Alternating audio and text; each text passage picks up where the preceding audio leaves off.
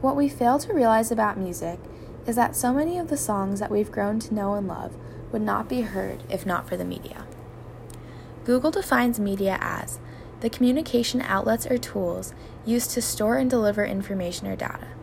So, depending on how you look at it, the popularity and success of music is dependent on media outlets, such as the radio or applications. As I've discussed in previous speeches, music can be used to send a message and communicate ideas. Sending messages and communicating ideas are basically two of the main purposes of media outlets. Therefore, some may strongly agree that music is a very important part of media in today's society. I know I definitely do.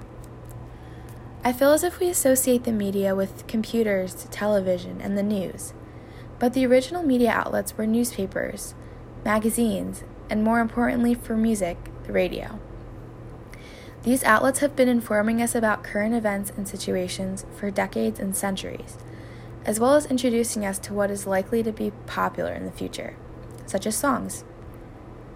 They promote new pieces every day, which are heard by millions of people and can eventually grow to be extremely successful, depending on the piece. But how is music shared before technology?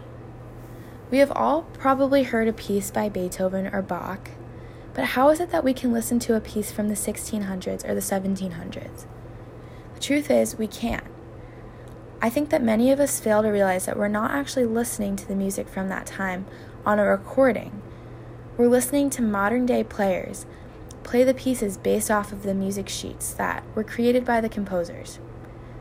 So, really, when you think about it, music has only recently been able to be shared the way that it is, and this is largely due to media.